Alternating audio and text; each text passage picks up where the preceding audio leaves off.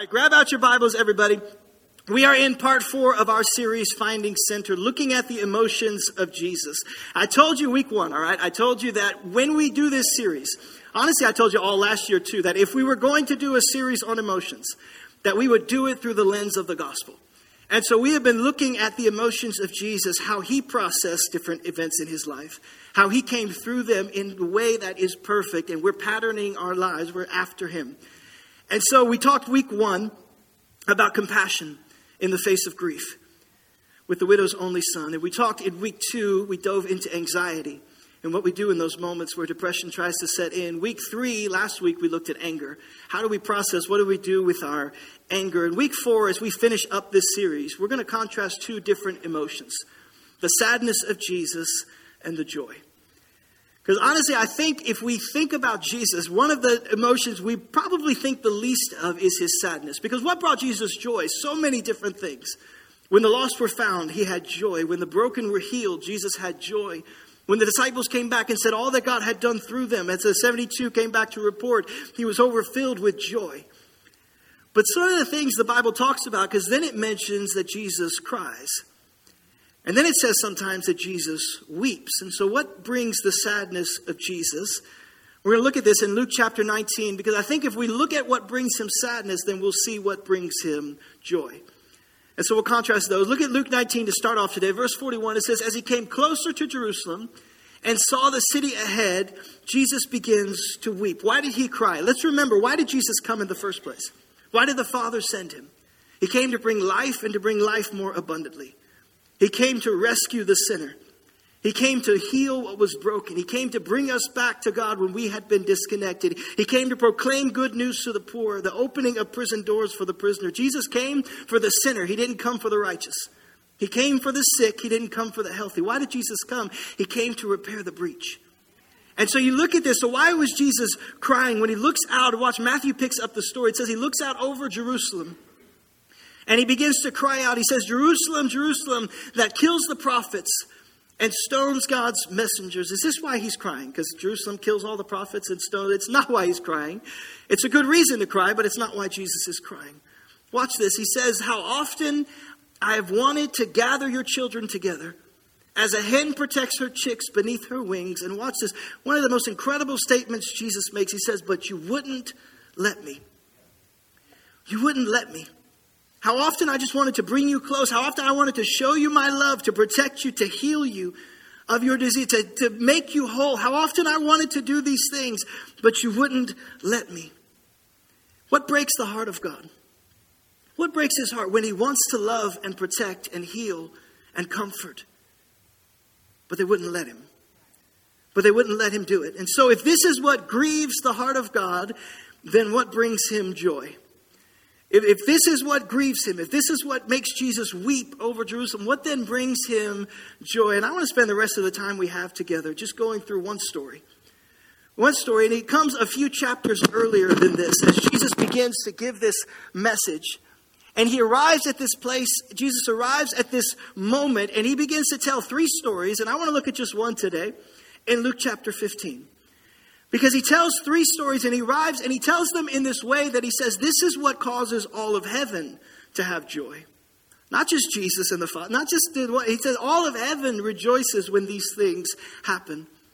And the third story of this is what I would call a flannel graph story. All right, let me just explain what that about. Flannel, you remember back in Sunday school, the flannel graph where you have the little things that attach. Maybe some of you remember, maybe some not. This is just a story that I think we have heard a thousand times over. And so we have stopped reading it. Like we see the little header coming and we just kind of skip over it because we don't actually read what it says. We just know what it says. We just already know. And so today I just want to kind of look at it maybe a little bit differently. And maybe if you've heard it, you can kind of throw out any preconceived notion you have about it because I want to look at it from the idea of what brings Jesus joy. What causes him to have joy? But Jesus, the greatest storyteller in the history of the world, he starts this story and he says there was a father who had two sons. And some of you already are like, well, I know this story, so I'm just going to check out. Listen to me, everybody, all right? Throw out the flannel graph today. Just listen to the story as Jesus tells it. He says, There was a father who had two sons. And he says, The younger of the sons comes to his father. He's like, Dad, I want my inheritance right now. I'm, I'm finished. I'm done. I'm out. Like, just give me what's owed me, and I'll be on my way. Which is incredible to me because I, I, have to imagine this boy did not wake up one day and just decide, like, I'm just going to say it. Because in that culture, as Jesus tells this story, this would have been incredibly disrespectful. This idea that, Dad, I just want my inheritance now, just give me what is owed me, on its face would be disrespectful. We understand if your son or daughter said that to you, you'd have a whole different response. But in that culture, this would have been incredibly disrespectful, not only to the father, but to what he represented. It's basically the son telling him, Dad, I wish you were already dead. Because that's when the inheritance would be passed. He said, Dad, I'm, I'm, rejecting any influence you might have over me, any influence you might have in the future. I wish you were already dead. Just give me the money and the property and the things that are owed to me. Incredible to mind the arrogance of this day. Because the father could have said him, Here's a smack upside your head, right? That's, that is what is owed to you. That is what I will, I will gladly give you, my son. But amazingly, the father doesn't. Instead, the father says, Yeah, sure, okay, and he gives him his inheritance. And so the story continues. The son leaves the house, and he goes out and he begins to goes to a far country and begins to squander his inheritance in living all the ways that he always wanted to live. And so he's living it big. He's throwing money left, right, and center, so he's got plenty of friends around him, right? He's got this idea of what his life could be, and he does it to the fullest. And then, as the story goes, Jesus said he squanders it, as you can imagine, all of his wealth.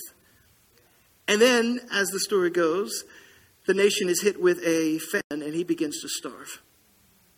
And so his life has started now. He's thought everything that I ever wanted to do, I am now doing. My father is in the distance, in the rearview mirror, and now the famine has come. He's wasted all his wealth, and he begins to starve. His money is gone. His friends, you can believe, are far gone. And he finds himself starving. And so he goes to a citizen of that place where he is and he begs for a job. He's like, Can I just do anything? Can you give me? And the guy's like, Well, you can feed the pigs. And so now this boy has found himself not in his father's house. He finds himself in a pig pen, feeding the pigs. And Jesus said he actually looks at the food that the pigs are eating, that he is giving them, and he wonders how it would taste. Now, I have fed pigs exactly three times in my entire life, everybody. Like Louisiana hogs, like seven, eight hundred pound monsters. Come on, somebody. You know what these things are? Like they will eat you as quickly as they eat whatever's in the barrel. Not one time during those feedings did I ever think and look in that slush that we were making and thought, yeah, this is the stuff like, yeah, this is this is what I think dinner should. I, I, not one time. In fact, I can still smell what it smelled like on a bad day. Everybody, when the wind changes, I still remember what that's. Bad. This boy is looking and he's thinking, I wonder if that tastes good or not. And it said, not only that, he went so far. He longed to fill his stomach with what the pigs were eating. He longed for it. Have you ever drifted so far that you don't even recognize where you are? Have you ever found yourself, maybe you've drifted or by whatever choice or whatever wrong choice, you have found yourself in a completely foreign place or you've made so many decisions you don't even recognize the person or the place that you are? One time when I was younger, some buddies and I went down to uh, Tunica Hills to hike.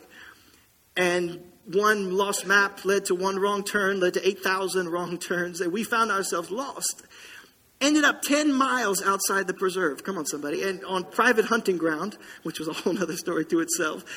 Had to get 911 to get it. was very embarrassing, all right? It was, very, it was a bad, bad time in my life. I blocked that out. But we got so lost. One wrong turn. Have you ever drifted?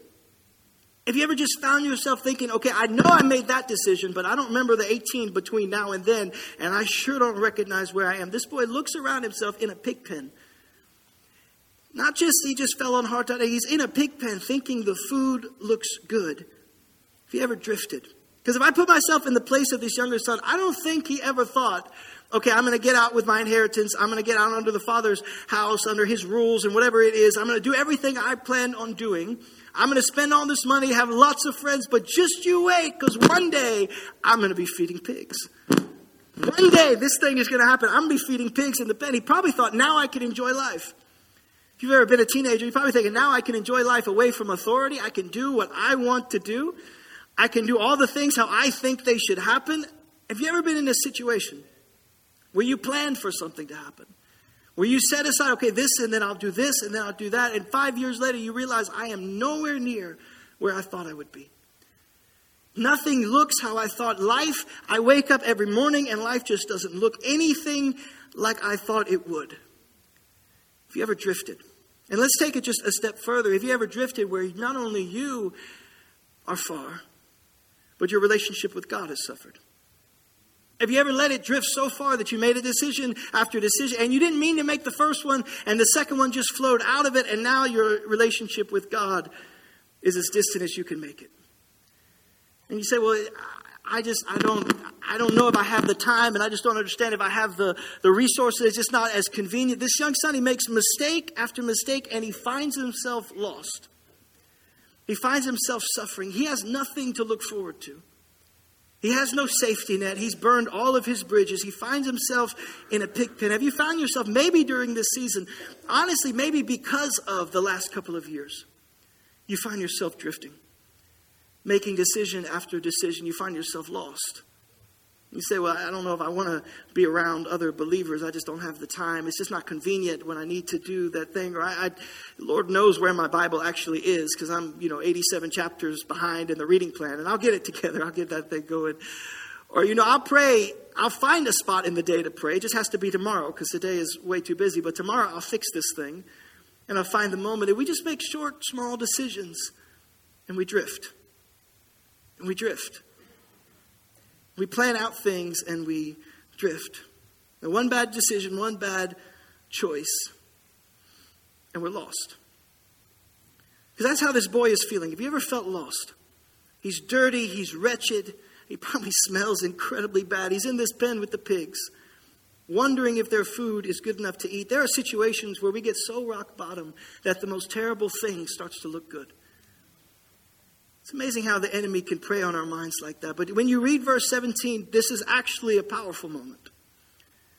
Because then Jesus says in verse 17, he says, When he came, when this boy comes to his senses, in the pig pen, looking at the food, thinking if he could even eat what the pigs were eating. So when he came to his senses, he says, How many of my father's hired servants have food to spare? And here I am, starving to death. He realizes where he is.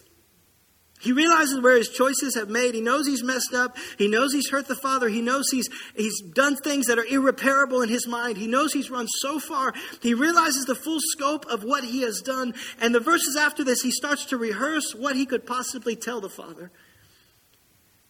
Because listen to me, not only does he come to his senses, he realizes where he is, but watch this. This is incredibly important. He doesn't stay where he is. And I think we skip this so often because we think, well, that's great for the prodigal son, but it would never work for me. He stays, he's sitting there in the pen. He thinks, I, I realize, I've come to my senses. I know how bad this thing has actually gotten. But then in his mind, he's going to say, What could I say? What could I do? And then watch what he does. He doesn't stay where he is. Because the sad part is, so many of us, we get to a place where we're so lost, we're so broken and we decide that what we have done is just too terrible to be repaired, and so we let it lead us to even worse decisions.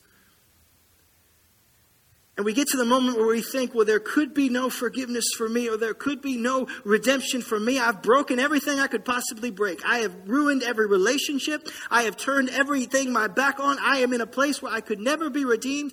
And we let that drive us even further from God. But watch what this boy does. Verse 20, he says, he finally comes to his senses. He says, What if I go home? It just, he, he's in this moment, and, and if you can't just put yourself in his, he has broken everything. He has ruined everything. And in his mind, he thinks, What if I just go home? Verse 20, he got up and he went to his father. Listen to me, we are talking about the joy of Jesus, but you want to find joy in your own life, it starts with turning back to the Father. You want to find actual joy in your life? You say, Nothing looks how I planned it. Nothing went the way I planned it. Everything has drifted and I'm so far away. It starts with turning back to God. You want true joy that comes in your life that the world cannot take away from you. It starts with turning back to the Father. One step. And this boy, he decided, you know what? I need to go home. So he starts to go and watch what happens. Verse 20, the rest of that verse, it says he gets up and goes towards the Father. But while he was a long way off, it's one of my favorite verses in the Bible. Jesus said, while he was still a long way, his father saw him, was filled with compassion for him, and watch as he ran to his son. He threw his arms around him and he kissed him. I love this picture. The son is thinking, you know what? I have messed up so much.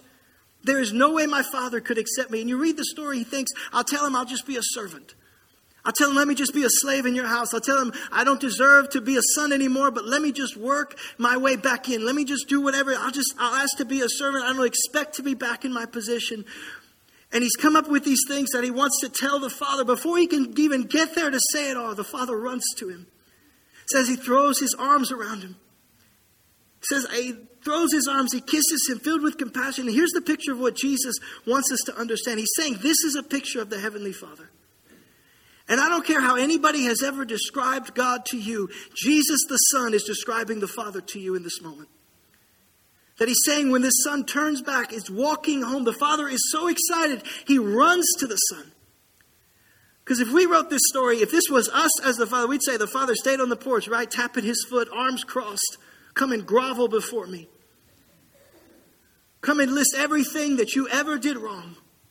Come and said, come and do, come and do all these penance things. Yeah, you could maybe work your way back in 10, 15, 20 years. We'll see if you can repay everything that you took from me. Bring back that inheritance in cash and we'll talk. Now, his father, the father's heart, he looks out, he sees his son, and he runs to him. And I can picture this boy just dirty and messed up and probably smelling. I can smell what this boy smells like. It says the father hugs him like only our heavenly father could, wraps his arms around him kisses him. Then he says, Bring the robe and bring the sandals and bring my ring. He's so excited. He says, My son, who I thought was dead, is still alive. My son, who I thought was dead, is still alive. And he that doesn't stop there. He says, Bring my best robe, bring my sandals, bring my ring, because I'm going to cover my son. I'm going to cover this mess, this thing that he thought was irreparable, this connection that he thought he had done too much to come back. I said, I'm going to cover it. I'm going to repair. I'm going to repair the breach. I'm going to do what he cannot do. And the son begins to give his message thing, and the father just says, cover him with the, with the robe, give him the ring on his finger. This is my son who was dead and is now alive. And in this, Jesus gives us the next step that we take, and he says, You don't have to get it all together to come to God. You just come as you are. This boy probably smelled worse than anything you can imagine. This boy probably looked worse. This boy had done more than probably anybody in here has done.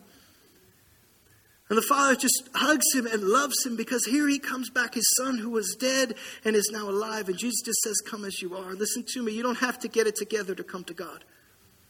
You come to God to get it together. He begins to cover him. He puts the robe on him. He puts his ring on him. You remember where the son was, thinking, I've done things that are unforgivable. Could I just be a servant? Could I just earn my way back? Could I earn it? And that's not the way that it works. Listen to me, the cross says there's nothing we can do in our own power to earn it. There's nothing, no good we can do to outweigh the bad in our lives. There's no amount of works we can heap up to try to outdo our sin. Nothing we could do, but all that Christ has done for us. It's why Jesus came. It's why he died on a cross. It's why he rose again, so that anyone could be forgiven of their sins. And the son has his speech, and maybe you've thought about that. God, could I get, could I just do enough? Not to be a son, but just to be a slave. And the father looks and says, There's nothing you could do to earn it. But Christ's sacrifice. That's why he came to bring people just like us back to the Father, to heal the breach, it's the picture Jesus is sharing all throughout this chapter of when one person turns back to God. When one person makes a decision, you know what, I am a sinner. You know what, I have done wrong. You know what, I have, and I need forgiveness. And he says, not only that, but all of heaven rejoices. And we say, I don't deserve it. So the Father, in his joy, decides to throw a party. He's so excited. He doesn't just stop with repairing the breach. He doesn't just stop with the robe and the ring and the sandals. No, he calls the servants and he says, Kill the fattened calf. Let's get some music. Let's get this thing going because my son who was dead is now alive. And they throw a rager, everybody. It is a party above because you can hear it all the way out in the fields. And they begin to dance and sing and all these things because his son who was dead is now alive. And he begins to party, and then he hears, and so then you remember, though, as we continue this story, not only, not only does he turn back to the Father, not only does he come just as he is, but you remember there were two sons. If I can draw your attention way back. And so the second son out in the field, working all day to increase the father's wealth, working all day to do the things he's supposed to do, he hears the party going on. And he comes in out of the fields and he's kind of bewildered at first and he's wondering, okay, why are they throwing a party? Why? What? And he's probably, probably thinking, okay, I'll just head in. Something has happened. Something. And he grabs a servant and he's like, what is going on in the party? And the servant says, your brother who was lost is now found. Your brother who ran off and squandered a third of your father's wealth, the brother who ran so far, has now come back home. And not only has he come home, but your father has thrown a party for him killed the fattened calf, done all these things, forgiven him, put his robe, the ring, the sandal, all the things, and your father has thrown the party. And watch this reaction because you think this brother would be as thrilled as the father was, but he's not. In fact, the opposite occurs. Verse 28, it says, The older brother becomes so angry he refuses to even go inside.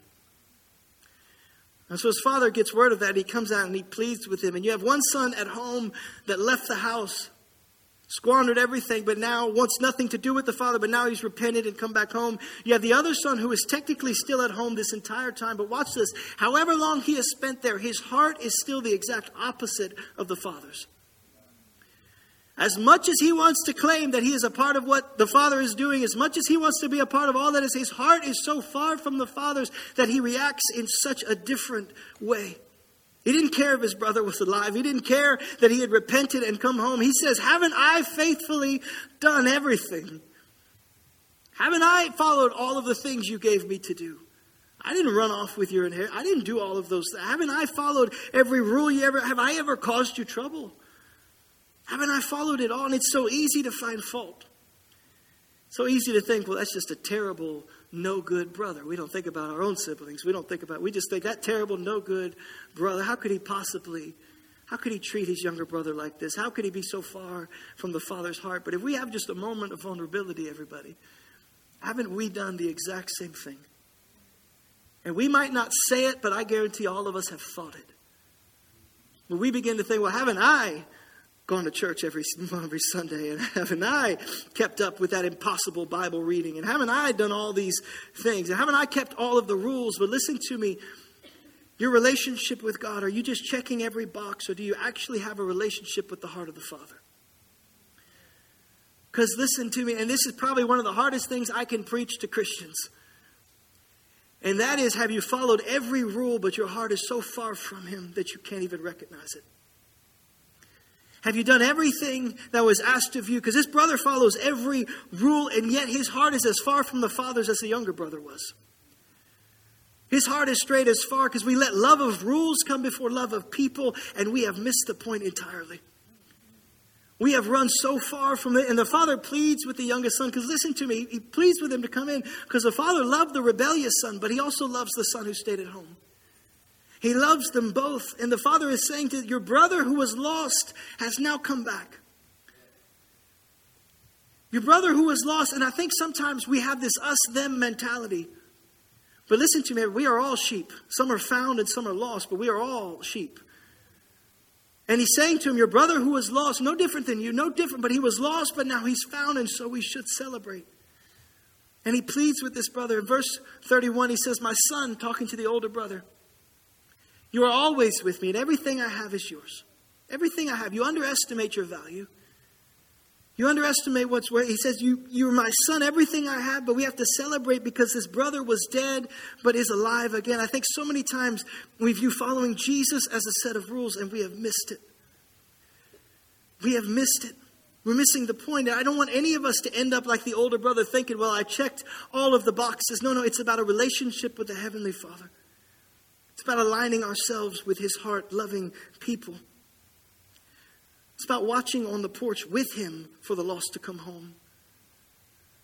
Instead of out in the field, it's watching for the lost. It's running to them instead of shutting the door in their face. And if we ever put the rules ahead of the people, then we have missed it entirely. We have missed it entirely. Shame on us as Christians if we ever make this about ourselves. If we ever hold the cross hostage to our own personal preference, if we ever think, well, this is how I think it should, and this is what I, if we ever, shame on us as Christians. If we are called to love. What brings joy to the heart of God? When the broken are healed, when the sinners are brought to repentance, when the lost are found. Bow your heads with me as we pray today. I just want to begin to pray. Father, you would just give us a heart aligned with yours. Give us eyes, God, that see like yours. Lord, that we would never think we're in the fields doing what we think should be done when we should be watching for the lost. God, change our hearts. And as you bow your heads today, I also want to give an invitation. If you listen maybe to the first part of the sermon and you're like the younger brother, you're distant from God, and maybe life is not how you pictured it. And maybe you woke up one day, one, ten, a thousand wrong decisions later, and you're so far from God you don't even recognize where you are anymore. Listen to me. Jesus is giving you the heart of the Father towards you. You say, I find myself lost. I feel like God is a million miles away. I don't feel like it could ever be repaired. I don't feel like I could ever do it. Listen to me, you can't. But Jesus already did.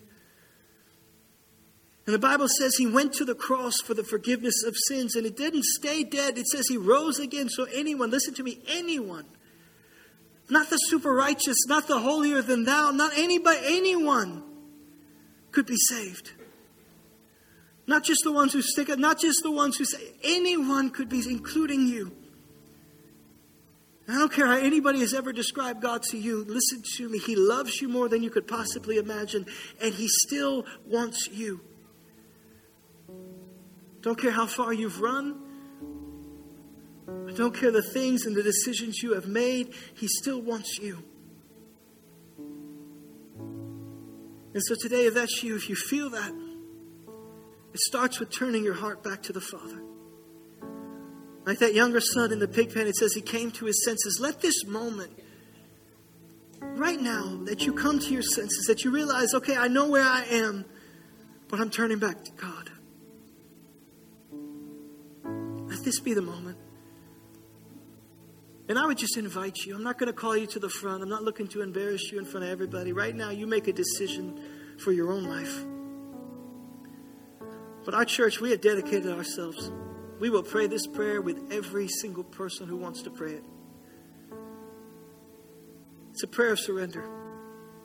And I can tell you the words, you have to say them and mean them in your own heart. You have to make this decision to surrender your life, to repent of your sins. But right now, you have an opportunity not to join a church, not to do some dead religion, not to do anything. You have an opportunity right now to follow Jesus, to let the past be the past, to have forgiveness of your sins, and to follow Him. And so we'll pray it with you, but right now, you decide. If you say, That's me, I know I'm done running and I'm turning back to Him. Right now, I want to take one step that's you, church, pray it with him. And that's you, say, Jesus, forgive me of all of my sin, of all my mistakes. I believe you died on the cross. I believe you rose again. And I make you the Lord of my life. Now, Father, I pray right now over those of us, God, who maybe have already arrived at the cross a little earlier than others. Father, I just pray right now, align our hearts with yours. Because listen to me, church, maybe you are the older brother. Maybe you are checking all of the boxes, but your heart looks nothing like our Father's. Maybe you are doing all the things that you feel like you had to do, but you have no heart for other people right now. Let's get some things right before we go. Let's pray together. Father, would you align our heart? Give us a broken heart for the lost. Give us love for the broken, God. Would we find joy in seeing others brought to Jesus? Teach us, Lord, to love others. Teach us to align our hearts with the Father's. Let us always have our eyes to the harvest, always have our eyes on others, always in love, always ready to share the news of Christ's cross and the victory won there. Lord, send us opportunities to reach people and give us the eyes of love to reach them when you do. We pray it all in Jesus' name. And all God's church said, Amen and amen. Come on, church, can we give him praise for what he's done today?